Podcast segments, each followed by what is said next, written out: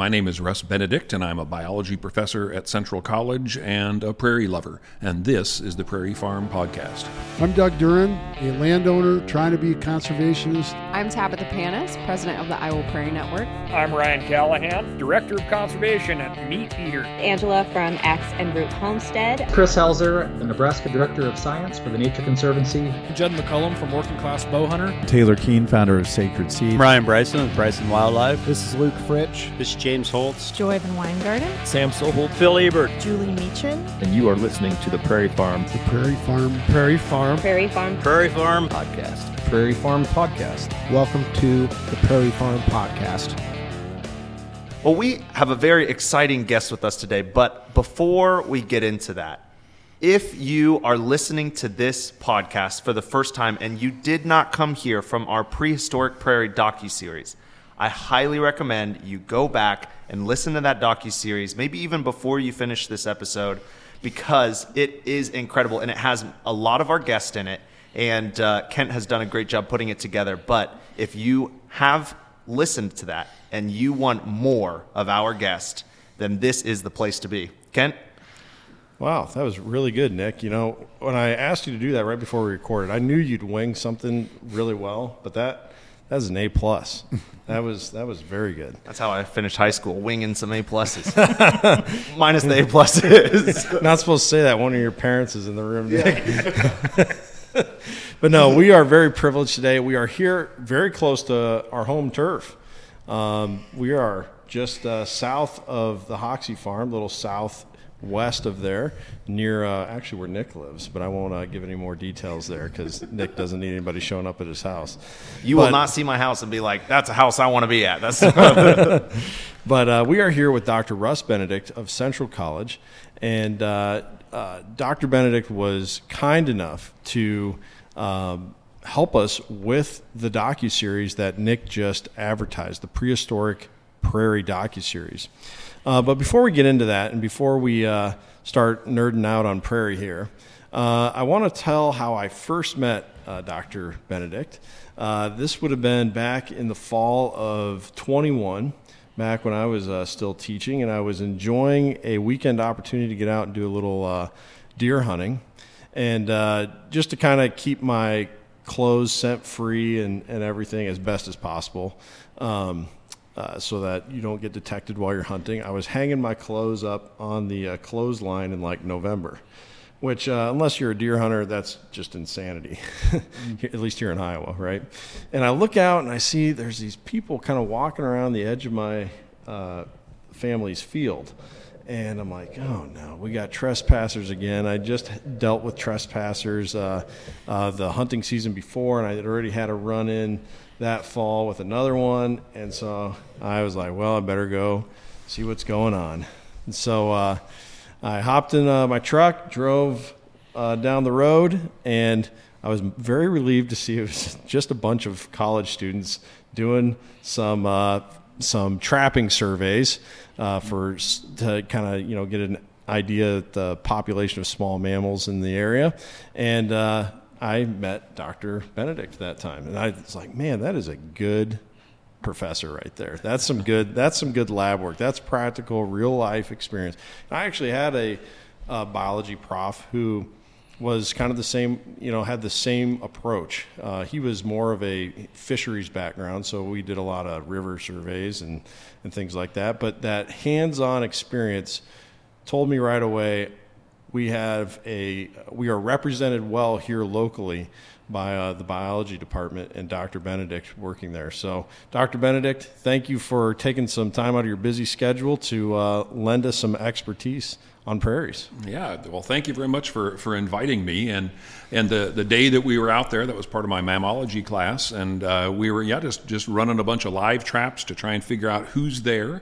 Um, and it kind of amazes me how often um, people just don't even know the critters that live right in their backyards. Yeah. Um, and so that's what that's what that was all about. Just let's go out and see five or six species of mice and voles and shrews and and uh, and, and it's just amazing stuff that lives around here. Yeah, yeah, and uh, um, you know while I was driving away after we met, I thought you know what a shame it is that it's limited to just this narrow slope. Now, part of that is legality. You know, you have that, that ditch easement anyone's allowed to be on. Uh, but also, uh, if you went, you know, five feet south of where you were working, it was at that time in the year pretty much a wasteland.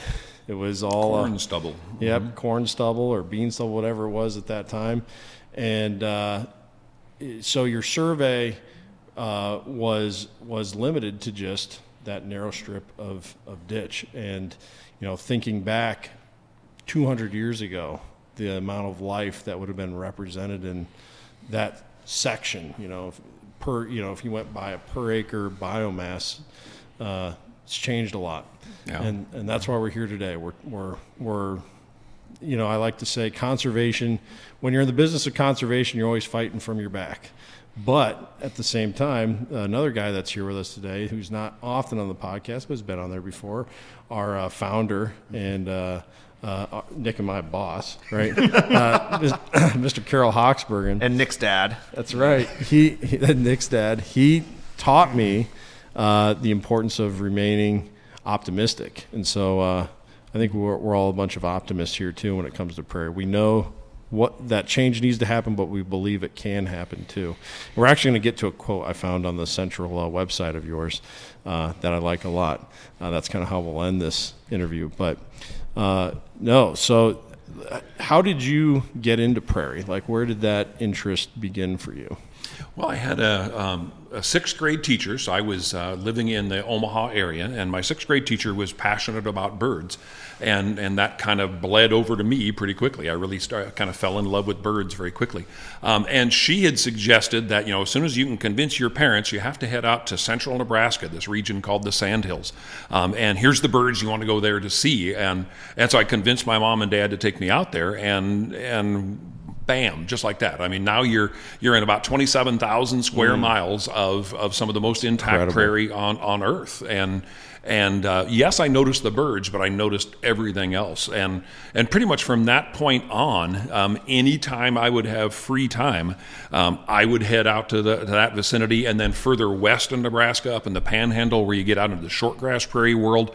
Um, so so yeah, and then I then as soon as I had kids, I would take them out there and immerse them in that it's that it's that huge prairie landscape. Um, and I love to take students out there today. One of the, one of the greatest things about it is I don't have to plan anything.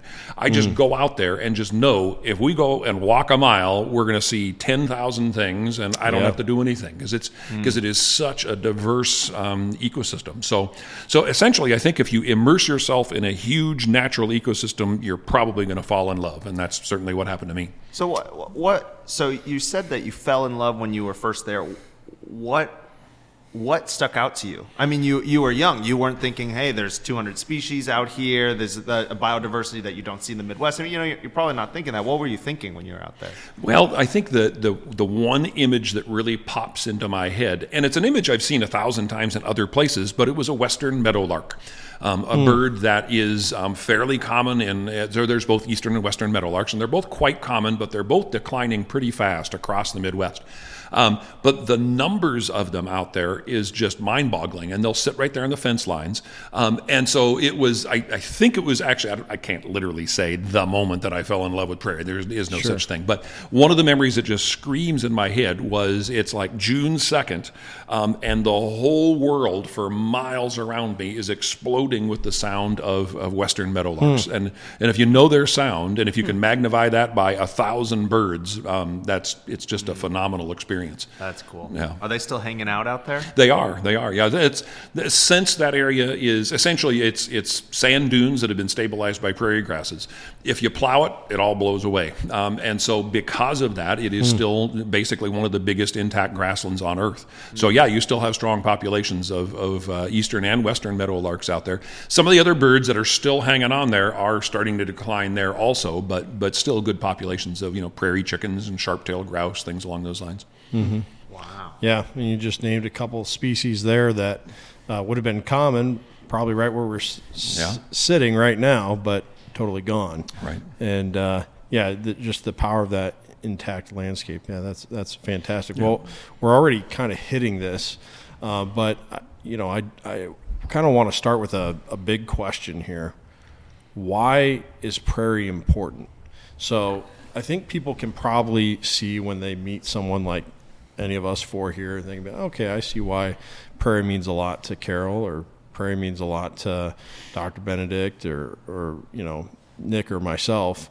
Why does it matter to me? Why why should I care what they care about? You know, maybe that's just their hobby. My ho- hobby is uh, fixing up cars, or my hobby is watching sports. You know, why why is prairie important enough that everyone should should even care?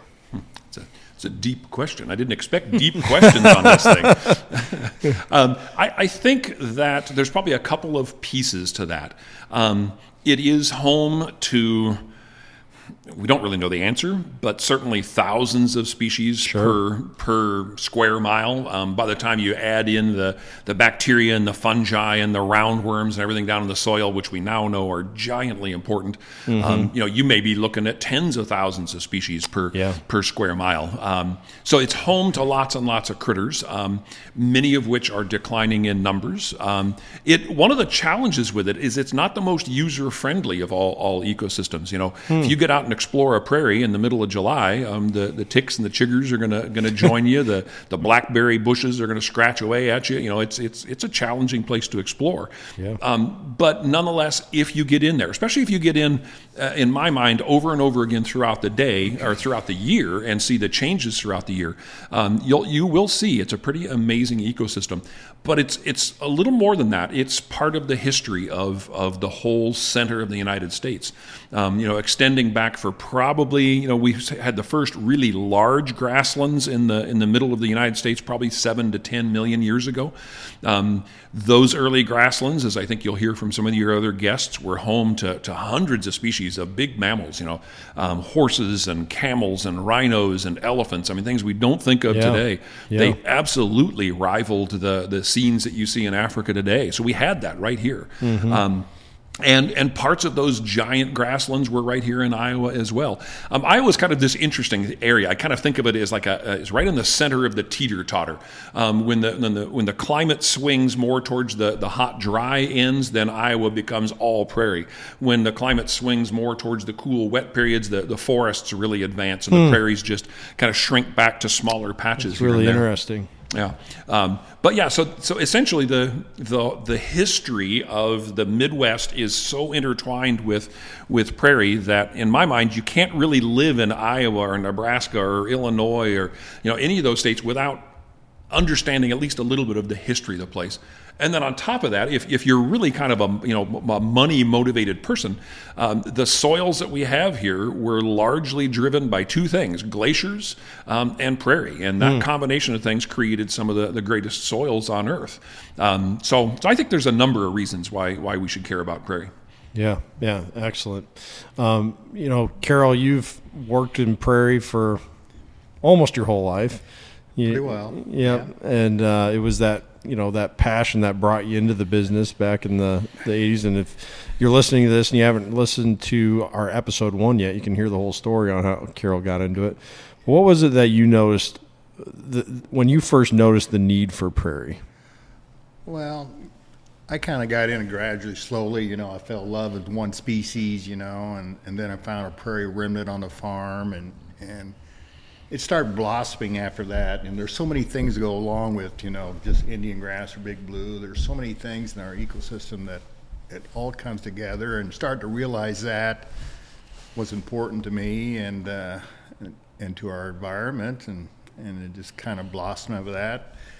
And, you know, there's been so many surprises to me for getting into the prairie business, you know, uh, how it affects our, you know, our environment, and you know. Mm.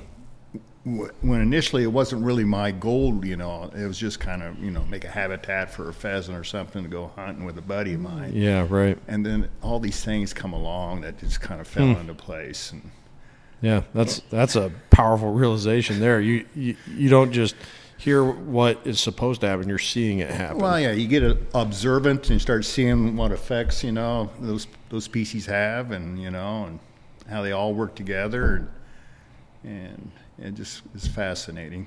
Yeah, just interest grows there. And if you get into some of those remnants, to me, the beauty of a remnant is you're, you know, you're looking. Earlier, you guys mentioned something about sky blue aster.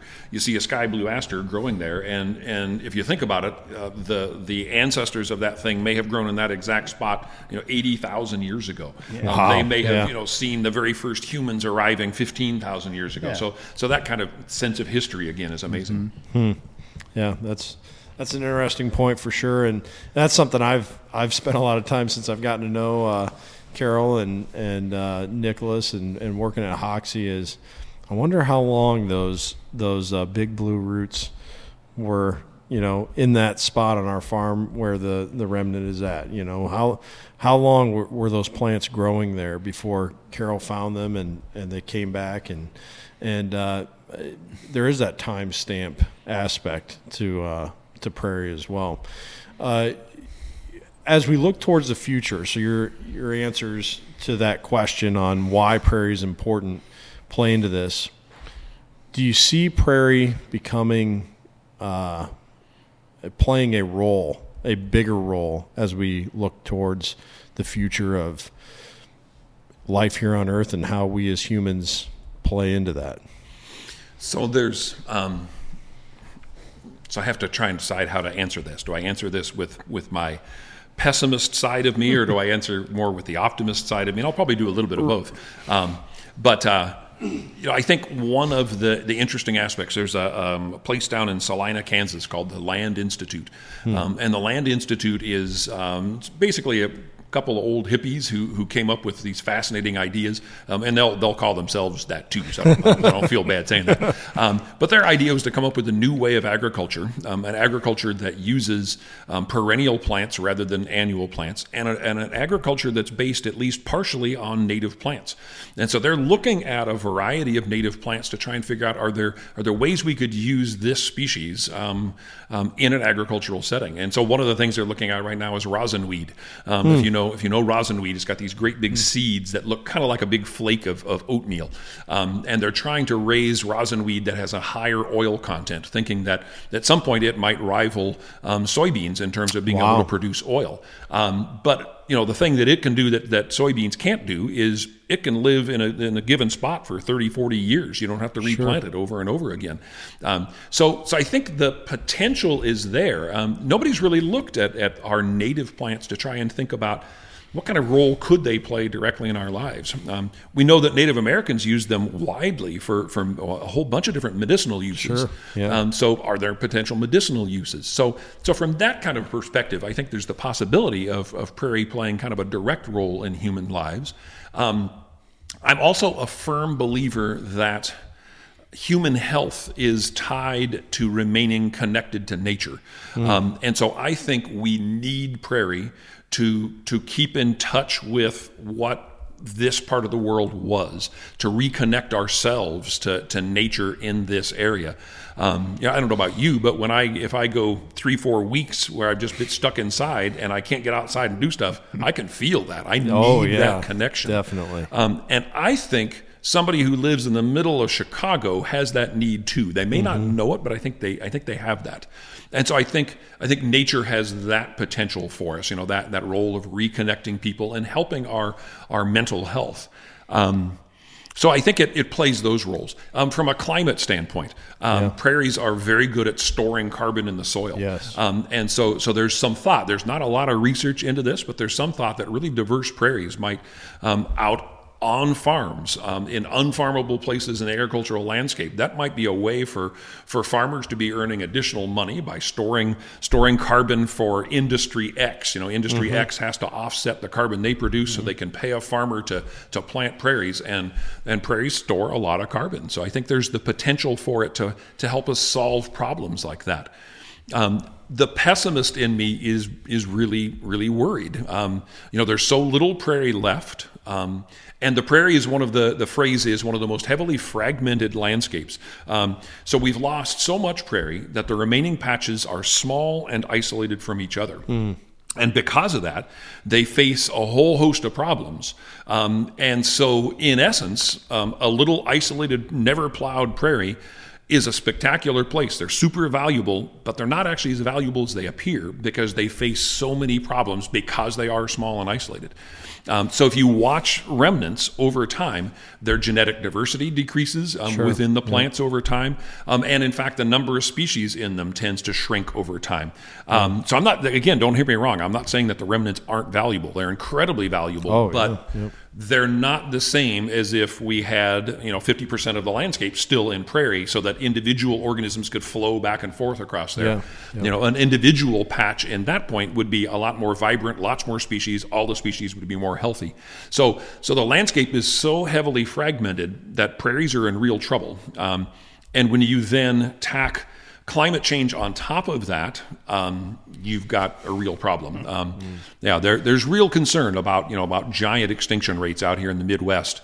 Um, organisms essentially at this time of, of, history are trying to shift north, trying to more or less stay in their climate as the climate yeah. gets warmer but they can't do that out here in these heavily fragmented landscapes because mm. you know the mm. seeds are just going to rain out into a cornfield and they're going to get plowed under. So, so the mm. the less mobile organisms really can't move as the climate changes, and so the, the answer point. unfortunately is going to be extinction for a lot of those. So.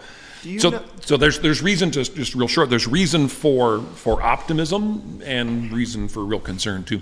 Yeah. Do you know Chris Helzer? Oh yeah. Mm-hmm. So mm-hmm. he was talking about something similar, and I had no idea what he was talking about, and and and uh, I think I might have missed something while he was talking because he is pretty articulate. But you explained it very well that he was saying that we need to connect prairies. Mm-hmm. That's like a big need, and and um, I didn't realize why until now. And I mean, it makes a lot of sense. I mean, I understand the the genetic diversity and things like that as um, as plants kind of. Uh, they're able over, to cross pollinate. You know, yeah, from, yeah, and and so it's very interesting that uh, that you're bringing it up because it seems to be it's part of the broader discussion at this point.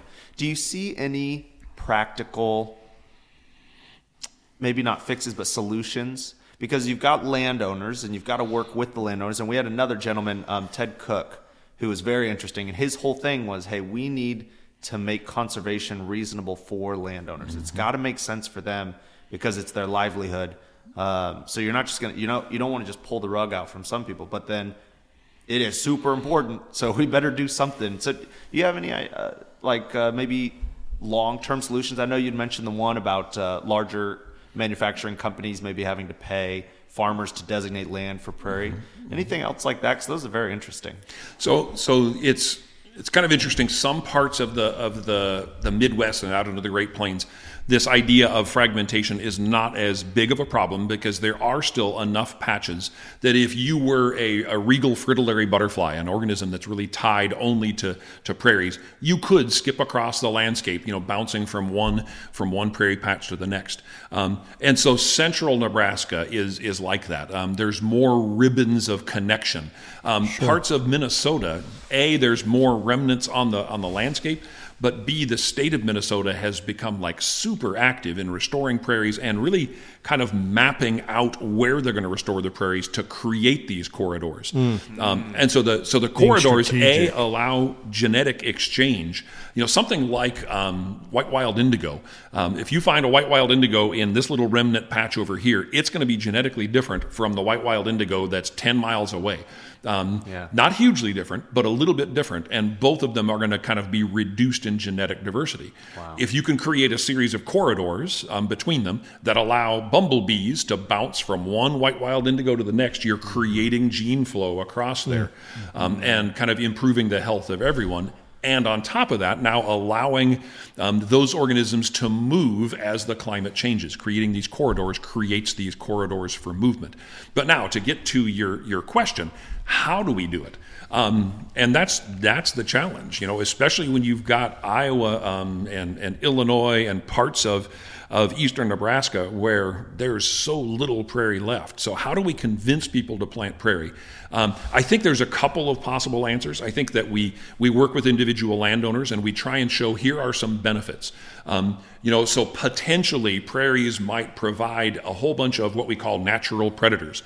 Um, these are little insects um, that are going to move out into their soybean fields and eat some of the the, pre- the, the insects that are trying to eat the beans. Um, so there's some hints that that insects can leave a prairie and move into the surrounding crop fields and actually be beneficial there.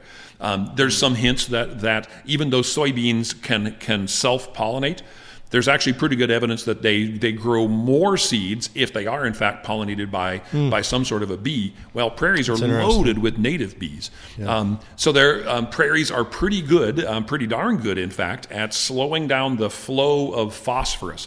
Um, so as you add a, a, fertilizer out onto a field, the phosphorus, um, if you t- add too much phosphorus fertilizer, it will run across the surface attached to, to soil particles and it'll dump right into a stream, and that creates all of these these problems that we see. Well, prairie strips planted along streams can essentially intercept that. Mm. Um, prairie strips can also, to some extent, probably not quite as well, but can to some extent um, capture the nitrogen that's flowing in the groundwater underground, and also catch some of that before it goes into the streams. Wow. So so it looks like there are probably enough benefits out on a farm that if we can convince folks that, hey, try and plant diverse prairies in those unfarmable places, a lot of times right now those unfarmable places are planted with one species of European grass, smooth brome.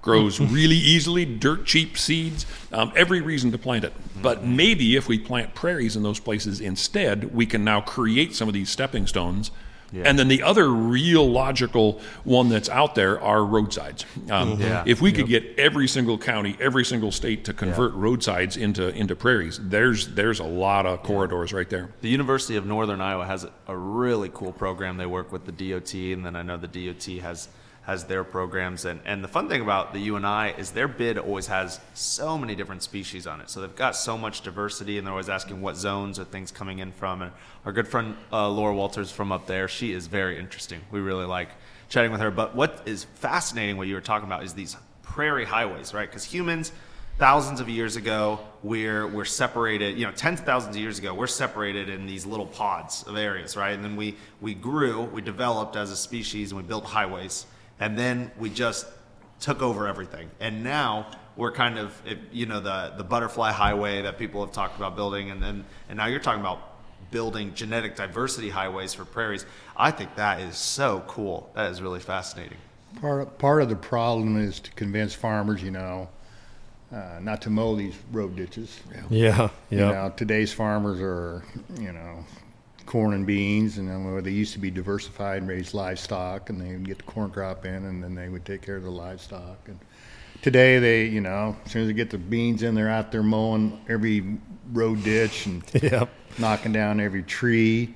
Yep. And so we got to convince them, you know, to stop that. Yep, let it stand. Let it stand, but that you know that's hard to change that concept that they have, the mentality. And another thing is uh, get more of these filter strips on these hillsides, breaks in the, on the hills to slow the runoffs, mm-hmm. and make that connection, you know. But then again, to convince the farmer, you know, that they're on GPS and you know they want to spray right up and down them hills, and they're not going to yep. stop that sprayer for a filter strip. Right. right. You know, it's yep. the biggest problem is I guess uh, a lot of these farmers are are not owner operators; they're just operators. Mm, yep. And they're in there to come in there and get it farmed as fast as they can, and you know, and by farming it, you know, straight up and down the hill with spraying yep. of GPS, and you know, and they don't want to deal with those kind of issues. So yep. we need to give them incentives, or you know, to leave those filter strips in, and and that's where you know. Uh, an owner operator would would yep. be more concerned about his soil and, and you know and the environment around his farm and be a little more. That's yeah, what Ken's saying yeah, all the time. You yeah, be connected to the land. Yeah, yeah. I think what Carol said there is that's that's that is ground level step one. If we're going to see vast change happen, is you got to have you have to have that person that is connected to the ground and small a small farm model is something we need to return to, which kind of goes back to what we were talking about. I think right before we started recording, um, the importance of growing locally sourced seed well, that local model is, you know, from a seed economy is good, but also from just an economy standpoint is good. You know, our nation's economy. You know, when you support locally raised produce, locally raised meat, uh, you support a small farm model. And um, we've talked so many times in previous episodes that when you're in the conservation business, value is is more than just dollars. Mm-hmm. Um, dollars only make up part of the picture. Uh, value can be seen in so many other ways, and probably the easiest way to break that down that we say all the time is air, soil, and water quality. And uh, people that live close to the land, they value all those things. Everything Carol just mentioned ties directly into those three things. And uh, so, I think I think that that's a critically important part of this too is is developing that sense of value for, for folks as well, and then rewarding them uh, through incentives, through government programs when uh, they're willing to to uh, get on board. But then, how are our corporate farms going to make their tens of millions of dollars every year? They're going to come on the Prairie Farm podcast. oh, I'm getting paid tens of millions of dollars. I didn't know that. no, yeah, you know it's and and uh, uh, I guess you could say companies are only as rich as people are willing to give them money. And uh, again, it goes back to right now. Right now, system. they get paid on how much they produce. You know, how, how good a job they did farming that piece. It gets yep. paid on. You know, how many bushels. You know. Yep. They get paid. You know, on subsidies. Whether you know, mm-hmm. it's not on their their work of conservation, how they farmed it. They reward them. You know, produce more bushels, and you know. Yep and so they're not interested really to to put filter strips in or breaks in, through their farms, just a yep. slow runoff. But well, of course, the other challenge is it's not cheap. You, know, no. you can plant an acre of smooth brome for, for pennies, not literally oh, yeah. pennies, but not much. And but to plant a you know a really diverse prairie, that's that's expensive. Mm-hmm. So so yeah. that you have to be able to show that the benefits outweigh those costs. Well, yep. I think the taxpayers don't mind paying for uh, subsidies for farmers to do those kind of practices, mm-hmm. You know, rather than subsidize a big farmer on how many bushels he can grow, you know. Yep. And, you know, yeah, change all, change the targets for those. Really, and all it does is increases them to get bigger and bigger, you know, and produce more and more. Where if they would just slow down, do a little better job what they, you know, on what land they have, and be rewarded through some conservation incentives. Yep. Well, the problem is uh, most people don't know. You know, you don't have people oh, picket, uh, picketing the, the White House saying like, "Hey, make sure that the farmers are, are are planting more prairie." And that's kind of what we're doing here is not to beat up anybody, but just let people know like there's a problem. There are solutions. We might have a few of them, but there are others out there, and let's let's be aware of this problem. So yeah, no, I think I think all that is is uh, an ingredient in deciphering what the the answers are, and we'll get to uh, Dr. Benedict's quote because I think it's it uh, it addresses all of this. Yeah, sorry, uh, Ken. We keep devolving no. your no, no, your no. It's good. It's good. It's good. It's good. It's good. Into a passionate. but uh, so we know why we have we have to value prayer. We understand that. We understand its importance on a global scale. Really, I think um, probably the biggest issue you mentioned there that's on the forefront of everyone's mind is how prairie helps with the problem of climate change. But let's go back to when prairies first showed up. You kind of talked about this a little bit. You talked about how Iowa is the center of the teeter totter here, and uh, the conditions uh, from you know a climate standpoint certainly determine how Iowa is going to look. So, when did prairies first start showing up in Iowa?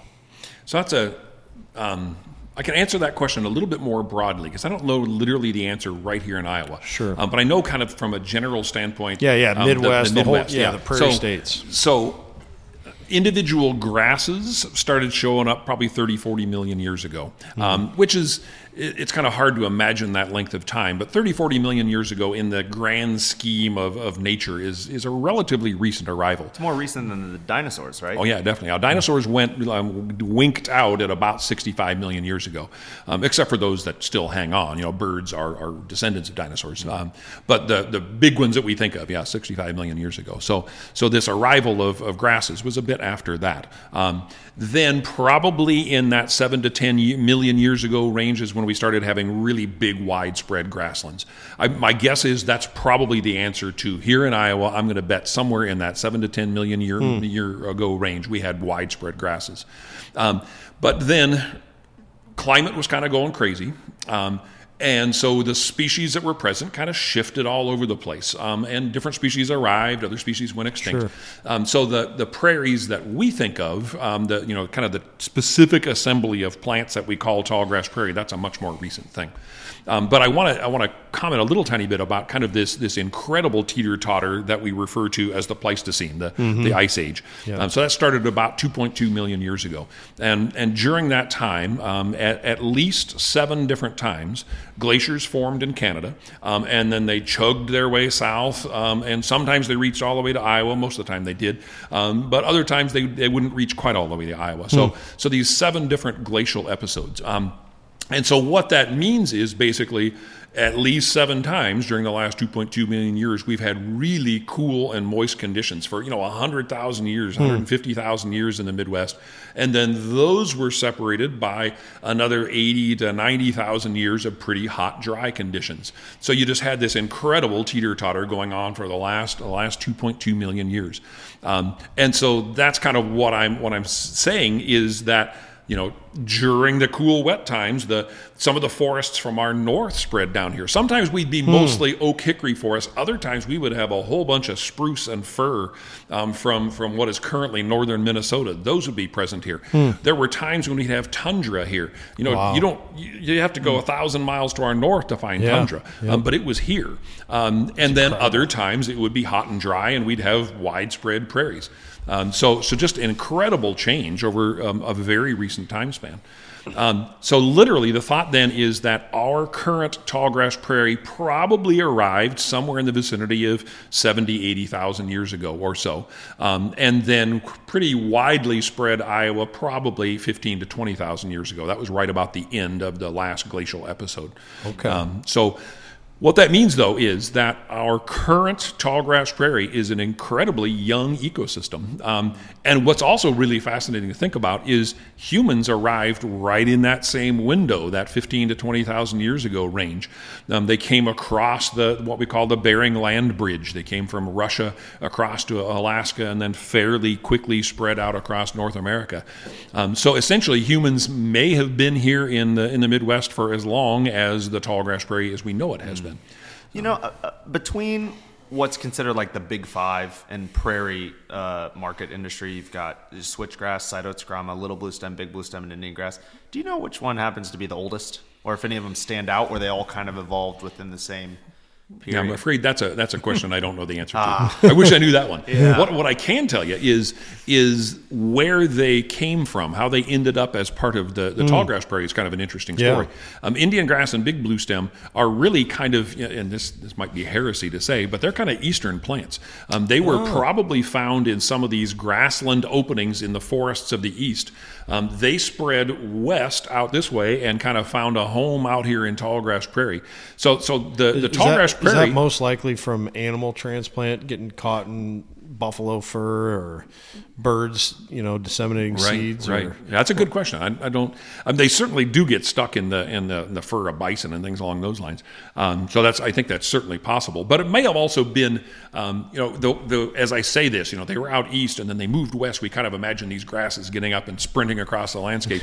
you know, they're moving a mile sure, um, every yeah. ten years because of just seeds flowing in the wind. Sure. Um, so it might have also been a much slower move, movement, slow like that. advancement. Yeah. But essentially, the, the, one of the phrases you'll hear about tall grass prairie is that many of the species were borrowed from surrounding ecosystems. Um, and mm. so, so, yeah, quite a few of our species actually probably originated elsewhere and then later colonized tall grass prairies.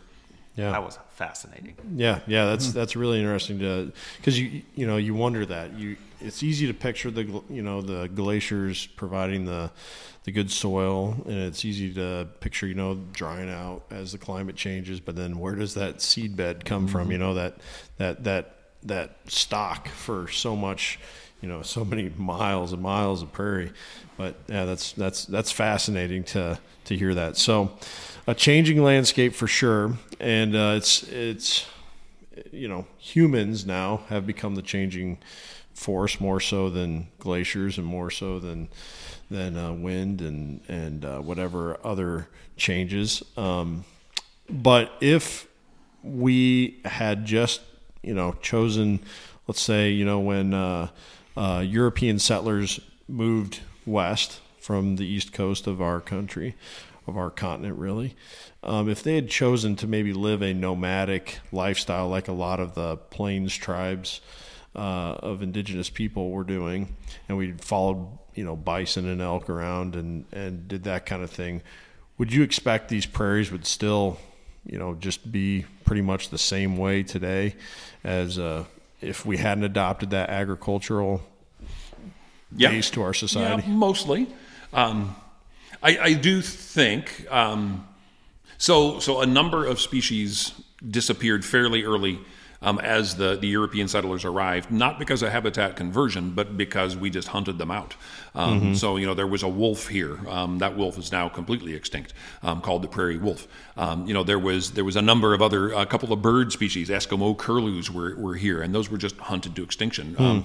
and, and so if the population of these early settlers had gotten big enough, we probably still would have done that. So we probably still would sure. have taken out a That's couple of species here and there. But no, I think other than that, I can imagine the, the prairie landscape still being mostly prairie.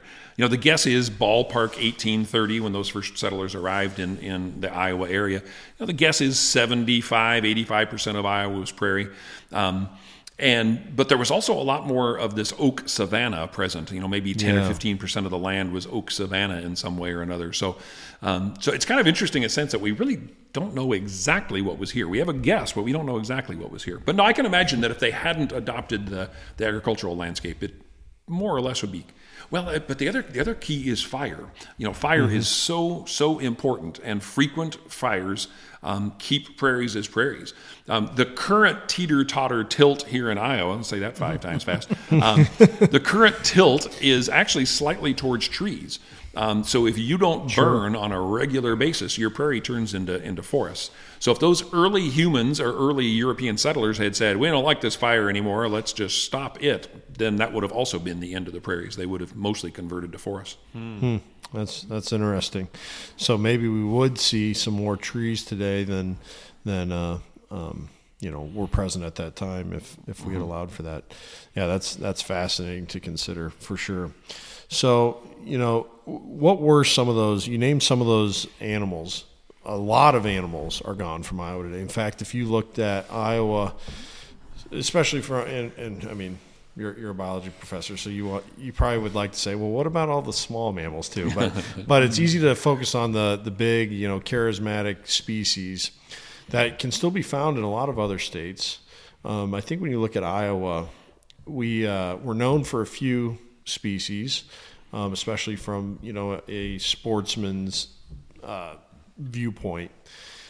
But when you look at the diversity of life in our state, it lacks compared to a lot of other uh, states or, or you know let's get rid of the political boundary side of it just regions of our country can you kind of paint a picture for us what uh, uh, iowa would have looked like you know coming out of the you know ways after the last ice age. So we don't need to look at pleistocene megafauna here but of course everything that survives that's big and mammalian is a Pleistocene megafauna, but but uh, the, you know some of the the more storied, you know, things that pioneers would have seen when they first made it to Iowa? What kind of critters would have been here? Yeah, so so the the big grazers out on the prairies would have been bison, Mhm. um, kind of obviously.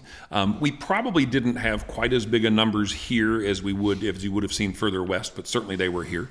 Um, the other animal that we don't always associate today with prairies, but definitely are a prairie animal, and that's elk. Mhm. Um, you know, people today, well, I, I saw elk up in the mountains of Colorado, so they must be mountain animals. No, they're, they're grassland animals, is Mm. what they are, and they were common here. Um, possibly as common as bison. Um, we also had quite a few mule deer, and mule deer are really more of a prairie deer. Um, you know, Mhm. whitetails are really kind of a forest edge animal, but mule deer are, are a wide open prairie animal. Um, their main predators, we certainly would have had mountain lions here. We would have had, um, if we go back far enough, we would have had this this wolf, this thing called the, the prairie wolf, um, and it was it wasn't its own species. It was what's referred to as a subspecies of the the wolf that is still alive today. A little bit smaller bodied, but longer legged, really designed for running on the open grasslands. Um, so we would have had pretty good numbers of those. They weren't they weren't able to do anything with an adult bison, but they were certainly picking off the little babies and that kind of stuff Sure. along the edges. Um, all you have to do is get a little ways over into Nebraska and you start picking up grizzly bears, but there's no real hint that grizzly bears were Hmm. here in, in Iowa.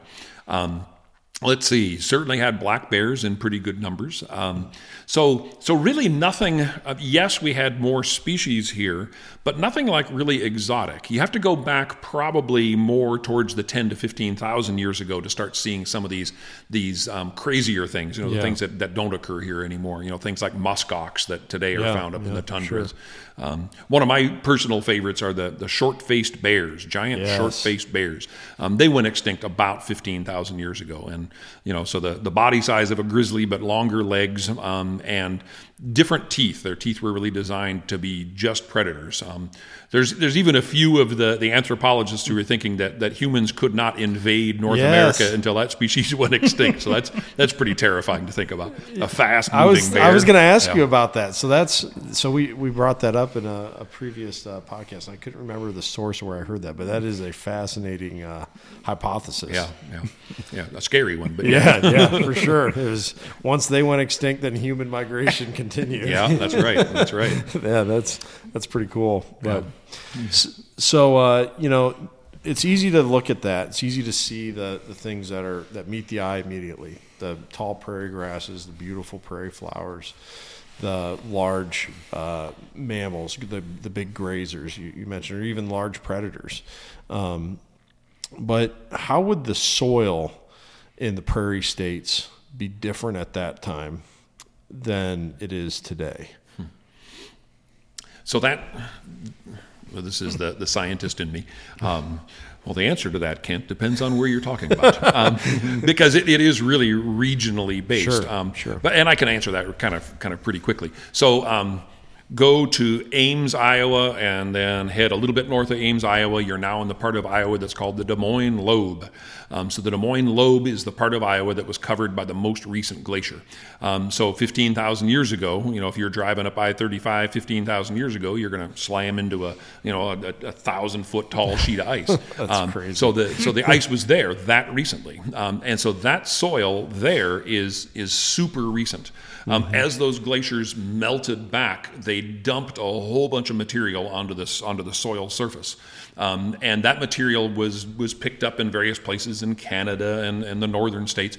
Um, and so you're you're picking up all these different kinds of rocks, you're banging them together, you're crushing it down into fine fine flour like material, and then the glaciers melt away and just dump all that. Mhm. And so that's the the parent material that these these soils are made out of. Um, but here, where we are, um, just between um, Knoxville and Pella, um, the glaciers were last here probably about 500,000 years ago. Um, and so our glacier, our soils here are not near as rich. Um, there's been time for erosion to occur and rinse a lot of those really good soils down into the streams and down into the Gulf of Mexico. Mhm. Um, so, the, so we still have decent soils here, but we don't have those spectacular soils that you see up on the on the Des Moines Lobe. Um, so, so to some extent, what would the, the soils have looked like to the very first um, pioneer settlers? Probably similar, just deeper versions of whatever is there, but whatever is there varies quite a bit across the across the state. the The thought is that you know the prairies now working on top of those those glacial soil materials, um, you know, and growing there for 10, 20, 30,000 years. It was that length of time that produced the spectacular soils. Um, so so by the time the you know the prairie settlers arrived, it was mostly already there, um, and then unfortunately now we're we're taking it for granted. Mm-hmm. Yeah, yeah, and you know, in a way, we through through modern agricultural practice, we create new soil. We fertilize um, either through animal waste or uh, uh, more commonly uh, through uh, you know manufactured fertilizers. Um, but we really can't recreate that soil quality to the extent that it was in a short amount of time. Right, right. So and, and, part of that, I think, is because of the complexity of those soils mm. that were dumped. Um, you know, there's there's a thousand different kinds of chemicals there, half of which are decent plant nutrients. Um, so us coming back in and just adding a handful of those, you know, specific chemicals um, recreate some stuff, but not the not the whole mix. Yeah. So we can, in short order, take away something that took a very long time right, to gain. Right. Have you ever heard any experts on soil and and uh, uh, agricultural practices give a timeline of how much longer they think Iowa soils can hold out? No, I don't. I don't think I remember that. You know, you hear a lot about we lose X number of inches or whatever mm-hmm. per year, um, and maybe the the answer to why I haven't specifically heard that is again because it varies so much by mm-hmm. region. You know, again those those soils up in northern Iowa were were pretty darn thick and super rich, but ours here in this southern part of Iowa were a little bit thinner. So maybe because it varies so much, they they don't try and predict. Mm-hmm. Yeah. yeah. But no, I haven't. I haven't really heard the answer. Yeah, I'm not. I mean, I, that, you could start getting really into doom and gloom there, but I was just, right. uh, mm-hmm. I was just curious if there was any talk about it. But yeah, yeah. So it's it's an interesting thing to look at this history and and think about the time before man really was influencing the landscape. But let's let's now transfer to this settlement time frame. Uh, found a way to get across the uh, great uh, eastern uh, barrier there, the Mississippi River. And uh, it, first of all, uh, do you have any idea what the Mississippi River would have looked like compared to now? You know, pre lock and dam and right, right. and and uh, channelization and everything like that. What what would that? What would if you were a settler? You know, sitting there on Illinois' eastern shore, pointing your wagon west what would you have seen when you looked at yeah. the Mississippi River? Well, interestingly, I think it's more than just the river; it's the whole floodplain. Because mm-hmm. um, those those natural rivers shift side to side so much.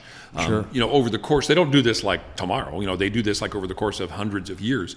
Um, but what that ends up doing is, and essentially, the whole floodplain then was a river at some point, of course, in the last thousand years or so.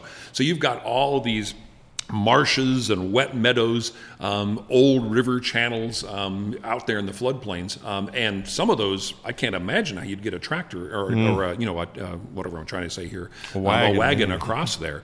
Um, those would not have been. I mean, from a wildlife standpoint, they would have been just unbelievable places. You know, yeah. not only mammals there, but you know the ducks moving through. It would have just been an incredible place, mm-hmm. but um, but it would have been challenging to move through. Now, I, I, have a hard time, kind of really. I don't, you know, my knowledge of like the the Mississippi River itself is not super good. Um, so I'm just going to imagine that probably lots and lots of separate channels um, mm-hmm. with islands in between. Some of the islands would be older and would have you know cottonwood and silver maple stands on them, but other ones would be more weedy. Some of them might have had had prairie on them. Hmm. Um, so I'm, I'm just going to guess maybe a little bit wider version of what we see today with more separated channels. But uh, again, I'm not an expert on that. So Man, that's just my guess. That just sounds like a mess to get a get a yeah, wagon across, yeah. doesn't it? Oh yeah. my goodness, oh, that would that would be so stressful. And a lot of times, I think we get this picture in our heads of oh, all they had to do is find a way to build a bridge, you know, mm-hmm.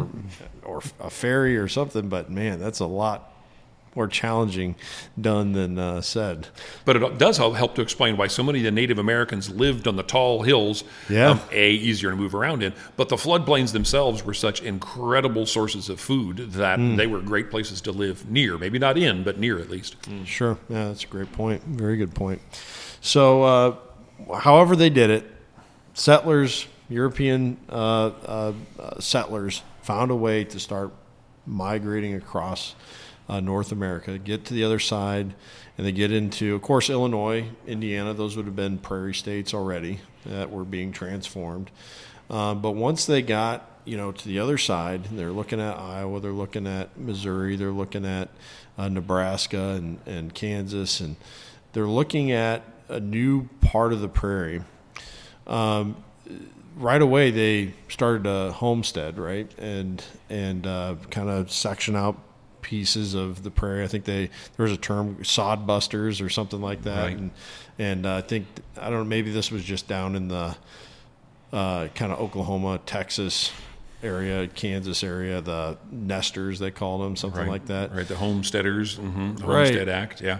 Right. Yeah. So would, would they have just set plow to? And Carol, you might be able to weigh on in on this too from an agricultural standpoint. Would they just set that steel plow to these prairie roots and just start digging them up and and putting them into row crops? I mean, was that like the immediate thing? You know? Um, from what I understand, no. Um, well, I, it was very tough to bust that, and I think John Deere finally came up with a with a plow, Marlboro steel plow that would turn it that over. was what 1890s somewhere Yeah. when the plow came out. And Yeah, it so was took a hard to get rid of those big blue stem roots, and it's still hard today. Oh yeah, we've dug them up. They're hard. They're- we'll have we- so we have some monolithic fields, right, to be able to harvest some things and, and be able to sell them and mix them as, as we need to. And uh, if you guys haven't seen some of our YouTube videos where Kent and Ben are actually digging up big blue stem out of the sideoats grama, they spent hours, days Yeah, doing it's a it. lot but of those work. were just you know couple year Yeah, old those are young plants. plants, They yeah. weren't very well long established. Yeah. Yeah, thousand year old plant. Thirteen foot, you know, roots. Yeah. Oh man. But no, so my, my understanding, and, and again, I'm not a great historian, but my understanding is that, you know, a lot of the people who came across were heading west, and their goal was not to stay here. Oh, Um, okay. And, and then slightly later waves, I think, um, were the ones who started to settle more. Um, but yeah, early on, to try and make a living out of the prairie was really challenging. Um, and so you really see the kind of explosion in um, in the, the destruction of the prairies is more like an 1895 through about Hmm. Very 1930 kind of a thing. Yeah, so I think those those early couple of decades, um, yes, I think you did see prairies disappearing, but it was on a much more small scale um, and and a whole lot of work involved. Um, but then it rapidly sped up later. That's that's fascinating, especially when you think about why they were coming across the prairie. I'm going to go farm in Oregon. We're going to grow rocks and to leave the best farm ground in the world to, to go do something. But of course, early on, they didn't recognize Right, it was the right. best farm. Yeah. yeah, yeah, that's that's that is fascinating. How you fascinating. going to kill that big thing? yeah, that- yeah. So so that time frame, that 1890s, when when folks start settling down, they're they're carving out, as Carol said, with great difficulty, they're carving out their their farm. And uh, it didn't take long. You mentioned the 1930s for there to be some major noticeable effects of doing so, of taking out the prairie. And uh, I think uh, the first crops, first main crops, especially if you get down to the southwestern parts of the prairie, um, wheat, small grains. Um, can you talk a little bit about just those kinds of effects they would have seen happening right away when with the removal of prairie? Right. So, so I think early on, so the, there would have been the the the removal of small patches of prairie here and there wouldn't have been massive. But some of the other changes that were happening simultaneously, the removal of bison was a big deal. Um, I don't remember the year there, um, 1870, 1880, somewhere in that range. The last bison's Sure. gone. Um, bison play enormous roles in prairies, and so as soon as they're gone, the prairies start subtly changing. Um, and so there may have been similar subtle kinds of changes after particular species were, were shoved out. Um, one of the probably really critical times would have been. Um, and I don't. I, I have a hard time kind of picturing this. The the guess is that every piece of land in Iowa prior to settlement, when this whole area was prairie or mostly prairie, um, every single piece of land burned every three to five years, Hmm. um, at least, maybe every two to four years. Um, and the reason that could happen was because the grasses, the, the grasslands were so huge and in, intact. A prairie fire that started in near Council Bluffs could sweep all the way across the state. Hmm. At some point, as you start plowing up the prairies in little pieces and little pieces, you interfere with the ability of those those fires to move. At some point, once you get maybe 50% cropland and 50% prairie, maybe it's more like 60 40, whatever it is. At some point, there's um, few few connections. The number of connections is so low that prairie fires just can't really spread that much Yeah. anymore. Um, once that happened, now things change pretty quickly um, because if you don't burn a prairie for just a relatively short amount of time, if there's trees anywhere nearby, those trees are going to explode. You know, and so so that was one of the things that actually happened. Some some of the prairies were plowed under, but other ones simply converted into. Um, you know, initially it would have been black oaks and bur oaks would have spread, but then fairly quickly the waves of of you know American elms and hackberries and all those other things would have been right behind them, and and so those prairies actually converted into forests. That's fascinating. Yeah. I never I never thought of that, but that that makes a ton of sense. Yeah, yeah, that's that's really interesting. So quickly changing landscape shortly after man started lending his hand to the change, and that disrupted the fire. Also, I believe, uh, you know, something that I've been hearing more. Um, uh, you know, either in books or or through other podcast interviews, it's believed that Native Americans kind of tended the prairie. They would, uh, you know, they would set the fires to expand the range of the prairie because that was their that was their hunting ground. That if more game had habitat, more game is kind of the theory there. I imagine that probably was part of the problem too, right? Is now you've lost the people that were taking care of the prairie, you know, before the settlers got there. Is that is that also part of it too? Do you know? Yeah, that that part there's there's actually kind of some argument among the among the scientific community as to there's no doubt that that the the early Native Americans did impact prairies. Um, some folks are kind of taking that all the way to one end and saying that that tallgrass prairie wouldn't be here if we didn't have Native Americans. Um, other folks are kind of way over on the other side, and they're saying, "Oh, the, the Native Americans were so few and far between um, that they were just little, little tiny, you know, isolated incidences, and that the prairie, you know, didn't really feel their impact." Um, and so, my guess is that the answer, as always, is probably somewhere, in the middle. Um, there, there is little doubt that prairies um, were burned very commonly by Native Americans. They do that to clear areas so that they could do some farming. Um, but you, you kind of hinted at it. You burn a prairie, um, and the prairie greens up very quickly after that, and bison love that, um, and mule deer love that. Um, and so, within you know, if you're if you're burning in, in in spring, within just weeks, you've now got you're you're bringing the grazers to you, the very grazers that you want to hunt. Um, so yeah, they were they were burning to attract the grazers. Um, you know, people often picture them, you know, burning to try and shove the all the herds of bison over cliffs and that kind of stuff. That appears to have been like in a super, you know, isolated place. There's one or two places here and there where that happened. Sure. Most of the time, it was just to attract the grazers. Okay, yeah, yeah, that's that's fascinating. So, base. Oh, go ahead, Nick. How, how did fauna, large fauna, survive fires that are sweeping 60 miles wide across 200 miles? Mm-hmm. Like, they're probably not outrunning that fire. You know? Yeah, we I sat and watched a, a prairie fire out in western Nebraska. I watched it from like six miles away, um, and I watched the firefighters working on it. And the firefighters would not get out in front of the fire; it was moving too fast. That's a dangerous place to be. All they did was to work the sides and try and keep the fire from spreading sideways. And then they just hoped that at some point the fire was going to burn out. You know, when the fires are roaring and uh, with the wind, you you can't outrun them. Um, but the the fires were rarely a solid wall. Um, there were gaps in that wall. Um, sometimes the gaps are obvious. You know, you just went by a little pond, so the area on the on the other side of that pond, not only is that not going to burn, but now you've got like this wedge-shaped area. For it takes the fire a while to kind of kind of wrap around that pond. So there were areas that didn't burn, um, and so more than likely the the bison and and other big critters just kind of knew, um, okay, run along here until you find a gap in the fire, then roar through.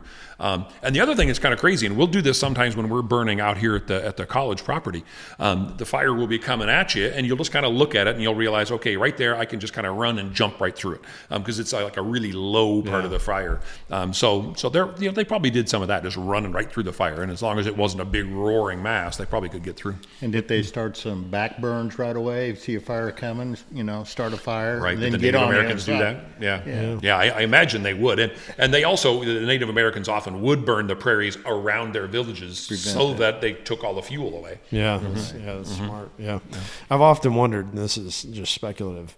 If that, you know, so it's believed mowing a yard is is European in origin. You know, is like a sign of wealth or whatever. But I often wondered too if uh, you know early settlers learned because that was a very real risk if you're mm-hmm. living on the prairie at that time. You know, you could lose everything to a prairie fire. Yeah. Did they start hacking back that prairie grass? You know, and the more the more you cut back, the the better. You know, the more it looked like you were uh, doing what you know, working hard to protect what's yours, and it, so it was a sign of you know having your ducks in a row to have your right, prairie right. cut Keep back. fire away from me. But yeah, I, have often wondered that if that's part of maybe that's why there's such an obsession here with with well, handed down from generation. Take livestock and graze around the, yeah, the homestead. Yeah, yep, mm-hmm. yep. to keep it down. Yeah, yep, that's true too. Yeah, have the have the cows and horses close to and, home and What's also fun to think a little bit about is that um, the prairie fires moved fast enough, and still today move fast enough, that soil temperature is just an inch below the soil surface. Those really don't budge. Hmm. Um, and so the smaller critters knew just go underground. Sure. Um, one of the very first burns that I ever took part in, there was a, a toad hopping around out in front of the fire. So I decided I was going to save this toad's life, and I, I moved it and it immediately hopped right back to where I had grabbed it. And so at that point, I just kind of put my hands up in the air and said, Sorry, buddy. I tried. the fire moved over it. It kind of worked its way down into a little depression that I think it probably knew was there all along. The fire went right over it, and then it hopped up and took off. And I realized, well, he was a smart one, not me. he knew he knew where he was going. Yeah, that's that's that's all interesting to to speculate about and everything. But it's also fascinating because that I mean, if you're burning a prairie, and I don't know how old toads are, but it's likely that toad never been around a fire, and right, he just right. knew what just he was instinctively, doing. Yeah, yeah, yeah good incredible. point. So all these, you know, all these changes that came, loss of fire, loss of of uh, the indigenous people, loss of the big grazers that that created these little micro. Well, I mean, the bison as a keystone species. One of the uh, fascinating thing I heard of or heard about once was. Uh, how bison really made it possible for jackrabbits to be a prairie native. Um, they, you know, jackrabbits don't want cover really of any kind. That's that's not their adaptation. Their adaptation is to outrun a threat, and so they need you know a manicured drag strip to to get up to top speed to avoid those avian predators or or uh, you know coyotes or foxes or whatever else bobcats that would be chasing after maybe even lynx. I believe there's some there were lynx on the prairie long ago, and uh, um, bison made that possible. But then once they were removed, you know, that changed, you know, the ecosystem needs, the niche for so many other uh, species too. So I imagine when the bison went, a lot of other life left the prairie as well. Right, right. There's so, a there's a, a, prairie just outside of Lincoln, Nebraska, that I did quite a bit of quite a bit of research at, um, and there was a, a, little mouse that lived there, um, the western uh, western harvest mouse, um, and western harvest mice need places that are heavily grazed almost all of the other prairie um, refuges in, in eastern Nebraska, they never graze them at all. And so they get this really dense look to them. There's not a western harvest mouse in there. Um, so, yeah, there are species that need those really heavily grazed areas. And so, probably what the bison did, well, not probably, almost certainly, um, was they would graze this particular area but leave other areas around un- mm-hmm. ungrazed.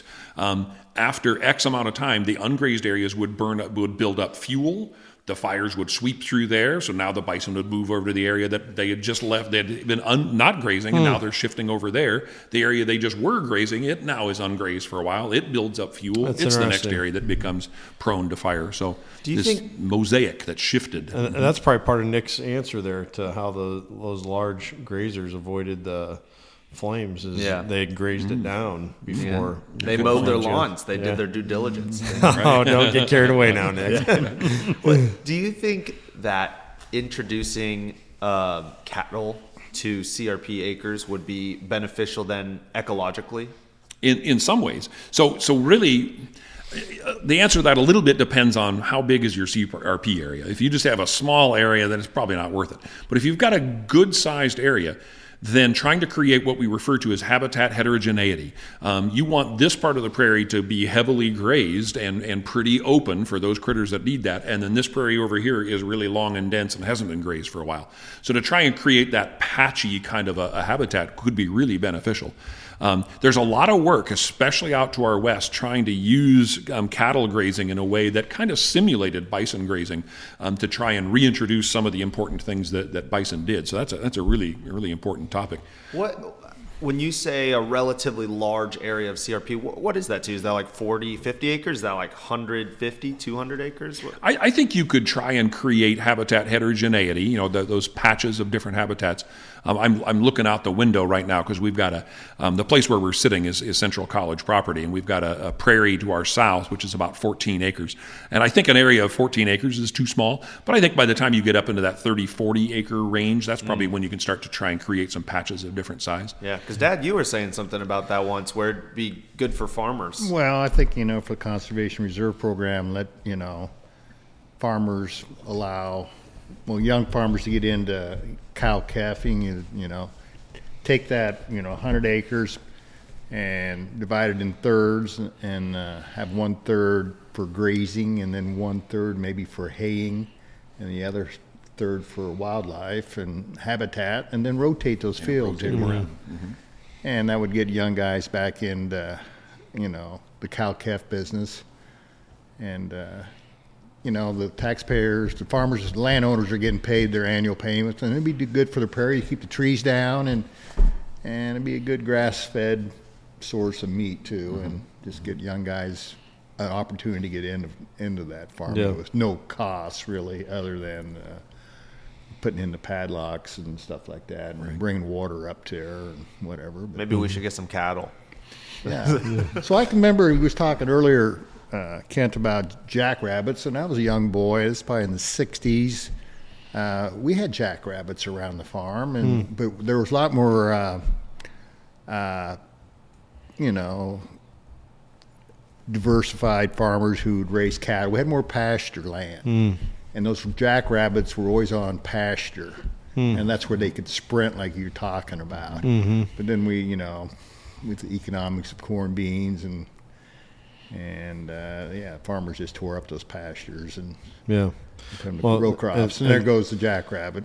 and loss of you know that's that's spot on with what what uh, the guy that I was talking to, the state upland biologist Todd Bogenschutz was who I was talking about this with. He he said, you know, right around that time, like you're saying, is when we lost the, those small cereal grains. No, you know, farmers weren't using horses anymore for any any of the chores, so there no need to raise oats yeah. and and uh, the summer harvest for oats or or even wheat you know, gave them that big open flat space, but plus also all the grazing from horses and cattle gave Mhm. those open pastures and and uh, so there was actually kind of an explosion of the jackrabbit population when farmers started to modify the landscape like that. It was almost like you had this hyper grazed landscape compared to even what the buffalo were able to do. But then when the tractor came along and displaced the horse, and when corn became bigger and soybeans came along and displaced oats and wheat, Right. then jackrabbits lost on all on all fronts. And we still have them here in Iowa, but very small, far between. fragmented populations. And I think uh, actually uh, um, genetic inbreeding has become a major problem for jackrabbits in, hmm. in Iowa because those populations are so fragmented. For whatever reason, they're able to hang on in some small, isolated areas, but it's just you know the same same handful of of jackrabbits. individuals. Yeah. yeah. There's there's two species of jackrabbits, whitetails and blacktails, and what we have here in Iowa are whitetails, um, and they're more of the straight grassland animal. Hmm. Black blacktails are a little more um, generalized; they can use a variety of open habitats. Um, but whitetails, the, the thought is they're probably on their way out. You know, there's there's there's so few populations left, and the inbreeding is is is hammering away at them. So yeah, they're they're they're predicted to be extinct before too long. Hmm. Blacktails will probably hang on a, a bit longer. Yeah, yeah. But interestingly, one of the places where you'll still see them is up in northern Iowa, um, in some of the the the uh, airports, uh, because Oh. the airports have big Yeah. mowed areas. There's your open grass again. That's interesting. I never thought of that. And that's well, hopefully they can hang on long enough for some of these Right. positive changes, which is exactly where you know we can we can uh, kind of round all this up. You know, Nick. Uh, oh yeah, Can, can I add yeah, something yeah, else? yes. I, kind of going back a little bit, but bison. I just I just love bison. Um, there's a so Konza Prairie is is a big um, prairie preserve down in eastern Kansas, um, just outside of Manhattan, Kansas, and there's a huge amount of research done there. Um, it's it's a nature conservancy property, but also helped to the the folks at K State help to manage it, um, and they've done a lot of research on on tallgrass prairie and bison. And one of the things that they show, and, and to me this is I think one of these really cool ironies that you wouldn't really imagine, but um, they're you know they're a plant-eating animal, but yet the presence of bison actually increases the diversity of prairie plants in an area, and the reason that happens is. Um, Big blue stem and Indian grass, especially, are just competitive butt kickers. Um, if you don't have something to keep their numbers down, they will push out lots of the other prairie species. You see that a lot in planted prairies. Um, that you know, over a 50-year span, a planted prairie will lose diversity as the big blue stem and Indian grass just kick butt. But bison love big blue stem and Indian grass, so they keep they eat it and keep its numbers down low enough that allows the other the other species uh, of plants to survive. And then on top of that, you add in pocket gophers who are digging away at the soil, um, and the pocket gophers are creating little you know little mounds of basically waste dirt, all the dirt that they've excavated from underground. They push that up to the surface. So now there's your nice little windows of bare soil for the seeds of these Oh, less sure. dominant um, plants to, to germinate. So, so it was a, a couple of things that actually maintained plant diversity out in in the the, the never plowed prairies. But bison played a major role there. Yeah, yeah, that's fascinating. I love hearing those multi. Well, that's almost uh, not quite the same as, but similar to like a trophic cascade Oh, type yeah. of situation there. That's that's uh, just fascinating to see all those dots connected from from different parts of the ecosystem, and and that's really what we want to get to again, which is you know this works in so well with what Nick was bringing up with with introducing grazers back to the prairie, what Carol talked about with the paddock grazing, and and uh, um, you know just wanting to restore that diversity. Prairies today, even you know, as we look here, this beautiful prairie that we have here in the central uh, uh, prairie area. What is the official name for this? uh, prairie? Carlson Kuyper Field Station of Central College. Very good, very good. This beautiful prairie here, surrounded by uh, a lot of forest as well, which is uh, uh, nice to see too. And um, it still doesn't have the diversity though of what a prairie would have had Right. 300, 500, 1,000 years ago. What's it going to take to start seeing prairies in large expanses um, look like that again? Yeah, yeah. Besides time. well, yeah. So, um, yeah, and that's but. So first, I want to back up just a tiny bit because it's a super important point to think about. You know, we're getting really good at, at, at planting these these restored prairies. Um, you know, there's been quite a bit of research as to how to improve things, and it's getting better. Um, but we can't recreate the never plowed prairies.